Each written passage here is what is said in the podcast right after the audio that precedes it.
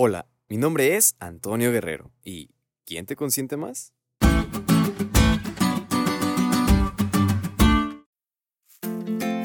Siempre en las familias hay alguien que te consiente más, ya sea tu mamá, tu papá, algún tío o alguno de tus abuelitos. Bueno, sea quien sea, siempre y cuando haya algún punto de discusión o alguna situación en la que puedas estar siendo el culpable de algo, o seas el motivo de cualquier circunstancia en la que requieras a alguien a tu favor, esa persona intercede por ti, hace cualquier comentario o te defiende, incluso aunque sepa que realmente tienes la culpa o que tiene la razón lo que están diciendo de ti. Y es que esa persona, aparte de querer ayudarte, te ama demasiado, que no desea ninguna cosa mala para ti. Así que mejor decide defenderte. Algo así pasa con Jesús y nosotros al hablar del sacerdocio que ejerce por nosotros, pero también al hablar de la función humana que tenía un sacerdote.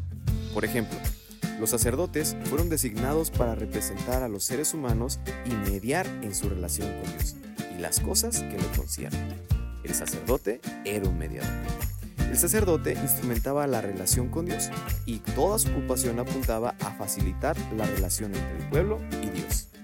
El sacerdote sabe cómo ofrecer un sacrificio aceptable para que nuestros dones sean aceptables ante Dios. Los sacerdotes también enseñaban la ley de Dios al pueblo y les instruían para poder seguirla correctamente.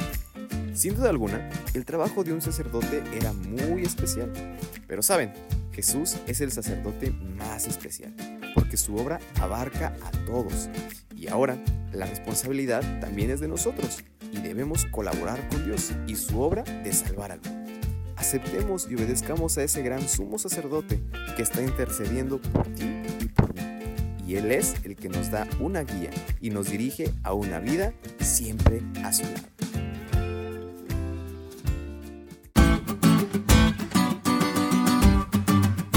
¿Te diste cuenta de lo cool que estuvo la lección? No te olvides de estudiarla y compartir este podcast con todos tus amigos. Es todo por hoy, pero mañana tendremos otra oportunidad de estudiar juntos.